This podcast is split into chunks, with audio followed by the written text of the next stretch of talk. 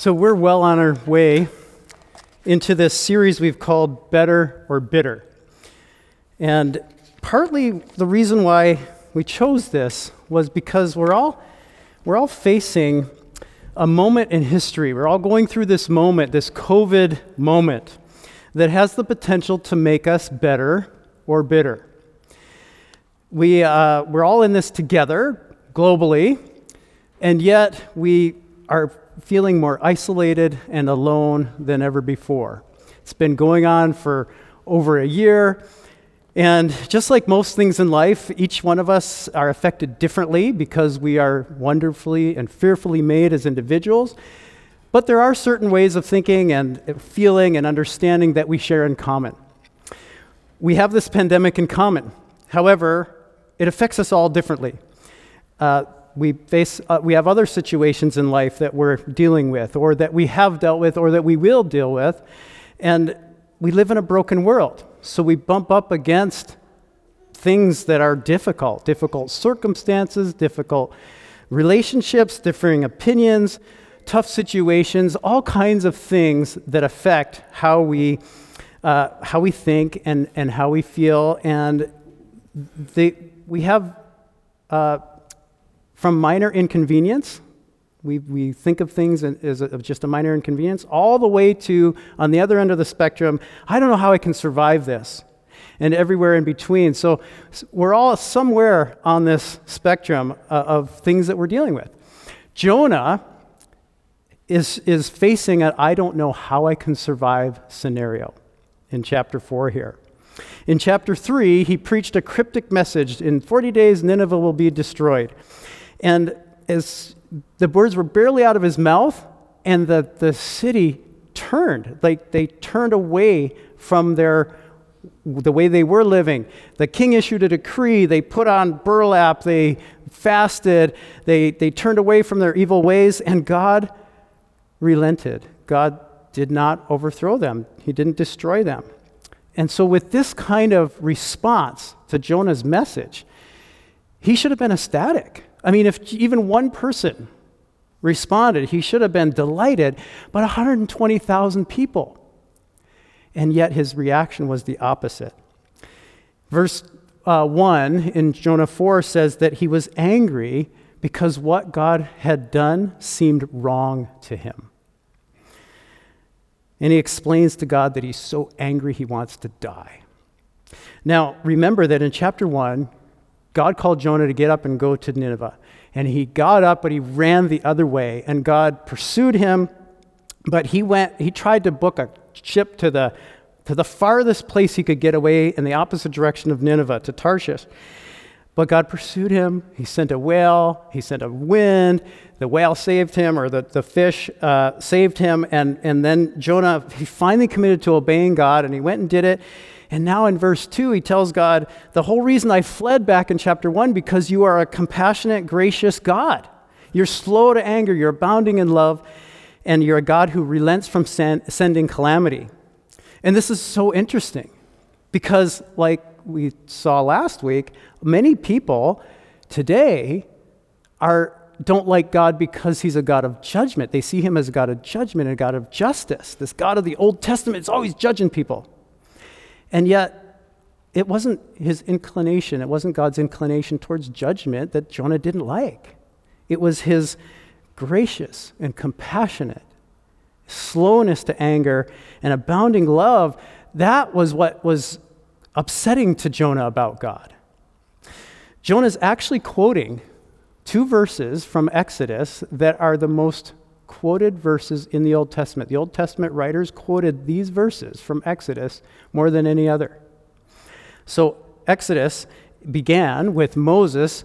He's, uh, he's, God's called Moses to lead the people out of slavery. The king of Egypt has sla- enslaved them, and God is says, Moses, you're going to be the one that I'm going to use to, to lead them out. God delivers 10 plagues, these miraculous plagues that show that God is God and Pharaoh's not. Finally, uh, the people are released. They go out. There's a whole lot more to this story.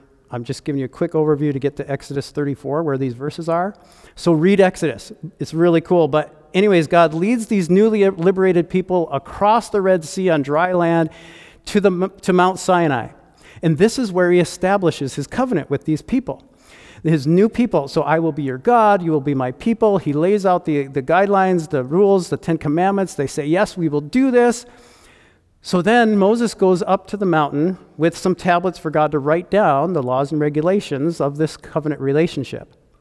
While he's gone up there, he's set Aaron in charge, and the people are waiting. They don't know how long he's going to be there. He ends up being there 40 days, but they don't know. So they're waiting and waiting, and 40 days seems like a long time. Where's this Moses guy? Aaron, can you make us some gods? And so Aaron, he collects their jewelry, he forms a calf, and they bow down and they worship this idol. This is just days after they have committed to not having any other gods before God, not making any other idols. So they've already broken the commandments that they just said. We will be your people, you will be our God, this is our covenant relationship. Yes, we will do all these things. No, we won't. They, they, they go and they worship this thing. So God is not pleased. And he has every right to judge these people and to destroy them. And yet he decides to show compassion and mercy. Moses had dropped the tablets on his way down because he was angry too, so he takes two more up the mountain. He goes back up to have the, God rewrite the, the laws and regulations. When he gets up there, God meets him and he passes in front of him, and this is what he says Exodus 34, 6 to 7. He says, Lord, Lord, the compassionate and gracious God, slow to anger, abounding in love and faithfulness, maintaining love to thousands, and forgiving wickedness, rebellion, and sin.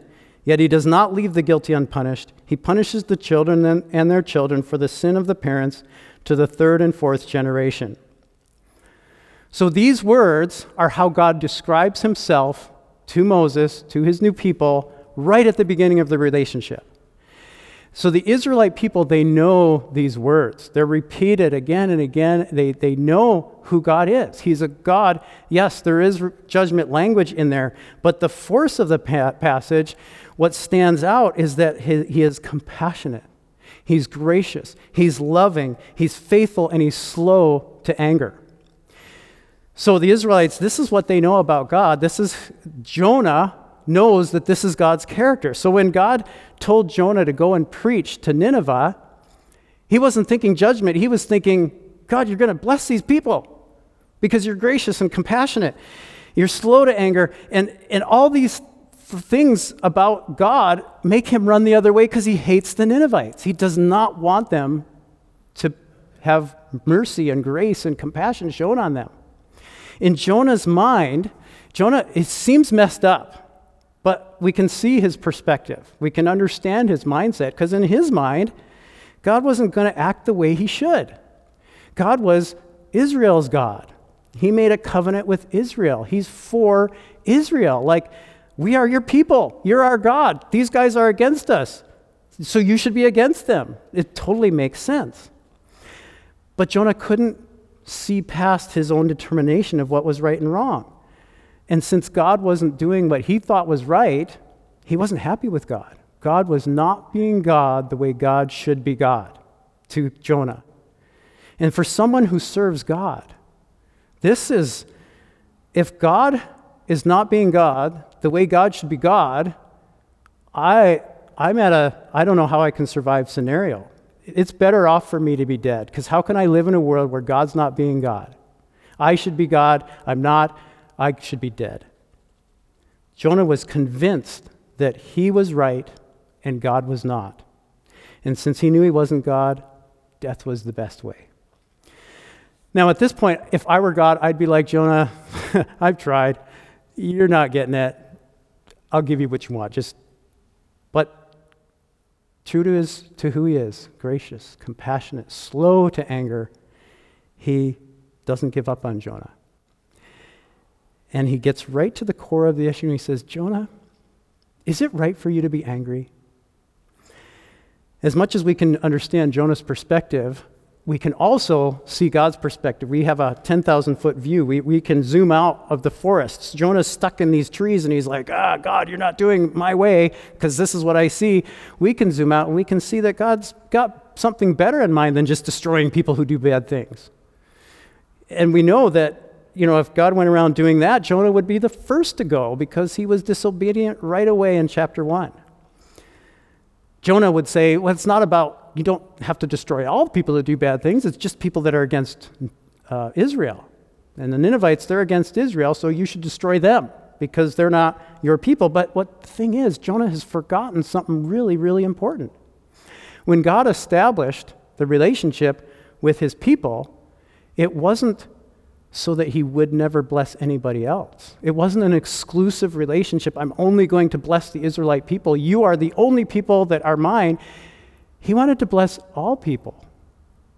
Israel was to be a blessing.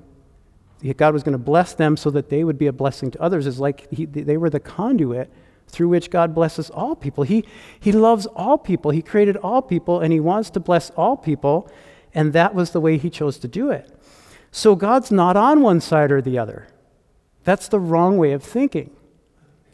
So, a really cool couple verses that, that point this out really clearly is Joshua 5 13 to 14. Uh, the Israelites, they've just crossed the Jordan River and they're coming up against Jericho. They're in the, the, the promised land, they're, they're coming up against Jericho. And this is what Jo- Joshua 5 13 to 14 says. Now, when Joshua was near Jericho, he looked up and he saw a man standing in front of him with a drawn sword in his, ha- sword in his hand. Joshua went up to him and asked, Are you for us or for our enemies? Neither, he replied, but as commander of the army of the Lord I have now come. Then Joshua fell face down to the ground in reverence and asked him, What message does my Lord have for his servant? God's not on one side or the other. He's above sides. He's welcoming, inviting, asking us to people to come to Him because in Him we find love, joy, peace, patience, all these things where we are all blessed. Joshua had the right response. He fell face down and said, Okay, what does that mean? What do you want? Jonah, he was stuck in his own way of thinking. You're for, you have to be for us. He's a, he was unwilling to change his mind, even though he had miracle after miracle shown to him. He experienced all these miracles. So when God asks him, Is it right for you to be angry? He, he again just runs. He has a habit of doing this. He just runs away. And he goes to a place east of the city to watch what happens. Now, as he goes, I wonder if he does recognize that there's that maybe he's wrong. Uh, that, but he's just not able to admit it. I know that I have been in this situation before. I can't remember exactly when or exactly what, but I remember the feeling I had. I was really angry about something. It was probably something small, you know how that happens. But I was really angry about something. I was making sure Cheryl, my wife, knew about it. And she calmly, she was like, God, with Jonah here, she's calmly said, Why are you angry? I knew she was right. There was a part of me that knew she was right, but I, I wouldn't get over it. I, I just went away more angry. I wonder if this is kind of how Jonah is. Maybe he knows. I don't know. Doesn't tell us. I do know that uh, he still hopes that the people will stop uh, repenting because he goes to watch. It says he, he made himself a shelter, sat in its shade, and waited to see what would happen to the city. He's hoping maybe they'll stop repenting. They'll repent of their repentance, you know, turn back and start singing, and God will, God will destroy them. And again, God is patiently pursuing Jonah. And he begins a spiritual object lesson. Just like he provided the fish in chapter 1, to save his life, he provides a plant. And this plant grows up and it provides more shade. The shade that he made was it just wasn't enough, so the, the shade of the plant is, is something that makes Jonah happy for the first time. All the miracles, all the things that happened in Jonah's life, for the first time, he's happy. And a more literal translation of this would be that Jonah rejoiced over the vine with great rejoicing. I mean, he was ecstatic about this plant. He, stop and think about this for a minute. He had experienced a life saving event in the belly of a fish. He had seen God use his message to make 120,000 people respond positively. Maybe not to Jonah, but they responded to his message. And the only time he's happy is with a plant. And he's, he's ecstatic about this plant. And unbeknownst to him, he's falling right into God's spiritual object lesson. Because God then provides a worm, and it chews up the plant, it dies, and it withers. And when the sun comes up again, it scorches Jonah. And just to make sure Jonah knows that God's trying to get his attention, he provides an east wind that's even that's hot as well. And, and usually the wind blew the other way. So, so God, Jonah knows God's trying to speak to him. And again, he admits that he'd rather die than face the truth. So God asks the second time, Is it right for you to be angry about the plant? And Jonah, he just won't give up. The obvious answer is that no, he has no right. The plant grew up by itself. He didn't plant it, he didn't water it, he didn't cultivate it, he didn't do anything. It just grew up. He was able to enjoy its shade for a little bit.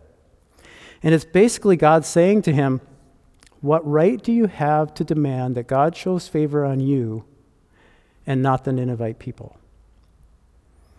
Of course, Jonah continues in his bitterness, and he won't admit that he's wrong. In his mind, God was not being fair to him, he was being more than fair to the Ninevite people.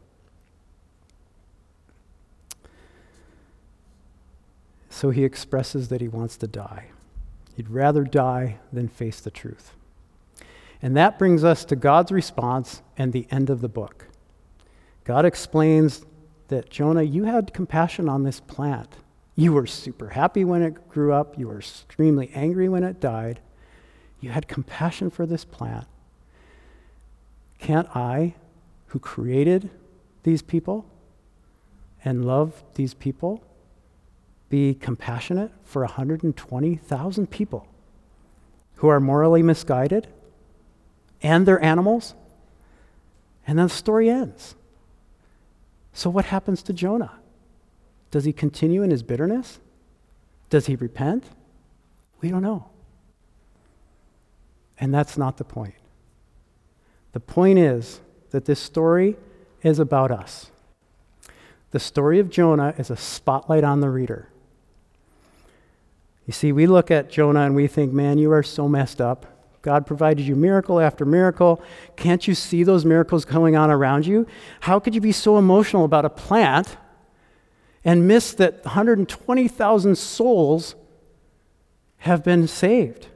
How could you not realize that God loves people and He longs to bless people and whoever He wants to? What the book of Jonah is doing, it's throwing the same question back at us. When God doesn't seem to be acting the way God, we think God should act, are we going to double down and refuse to admit that we might be wrong? Are we going to let bitterness take root because we trust ourselves to know what's right more than trusting God to know what's right? Like Jonah? When God doesn't seem to be acting like God should, who's wrong? We, le- we look at Jonah and we recognize right away how limited his perspective is. But we are prone to the same way of thinking. We expect God to act in certain ways, and when he doesn't, we get angry. We refuse to acknowledge him. Some of us choose to just believe that he doesn't exist. And that's when we have a choice. We can run from him like Jonah, or we can run to him. We can run to Jesus. Amazing thing about Jesus is he allows God to be able to balance his grace and compassion on the one hand and his justice and judgment on the other. Because Jesus, he came and he lived the perfect life. Every opportunity he had to turn away, he limited himself to be completely human and completely God. So every time he, he had the opportunity to run away, he chose to trust his Father. Key example of that is when he's about to be betrayed, he's sweating drops of blood, he knows what's about to happen, and he's asking God if there's any other way. But he says, Nevertheless, not my will, but your will be done. And God's will, God's way was not great for J- Jesus in the short term because Jesus took God's full judgment for every wrongdoing that every person throughout the history of the world has ever committed. He poured that judgment onto Jesus. So Jesus, he died with all those wrongs poured on him in order to provide God's, just, God's judgment and provide justice. He didn't ignore the wrongdoings of Nineveh or Jonah or anyone else. Justice has been served. Jonah thought that the Ninevites were going to get away with their wrongdoing. And, and yet he thought it was okay for him to get wrong, away without justice. But in Jesus, anyone who comes to him and repents, asks him for forgiveness and repents, they're shown grace and compassion because Jesus took the judgment that we deserve. Judgment has been done, justice has been served, and Jesus did that so that God could give us grace, to give us compassion to anyone who turns to Him. I don't know what God might be doing in your, in your life right now, in your heart. The story of Jonah teaches and reveals so much about who God is, what He's done, and what He continues to do and long to do in each of our hearts. It also reveals who we are, the kind of thinking we're prone to, and what we're invited into. We're invited into a relationship with the God of the, uh, Jonah 1 says, the God of the, the earth and the sky and the water, something like that. He's the God of the entire universe. He longs to show us the same grace and compassion and love that he showed the sailors, that he showed Nineveh, that he showed Jonah. So, will you run away from him? Or you, will you run to Jesus?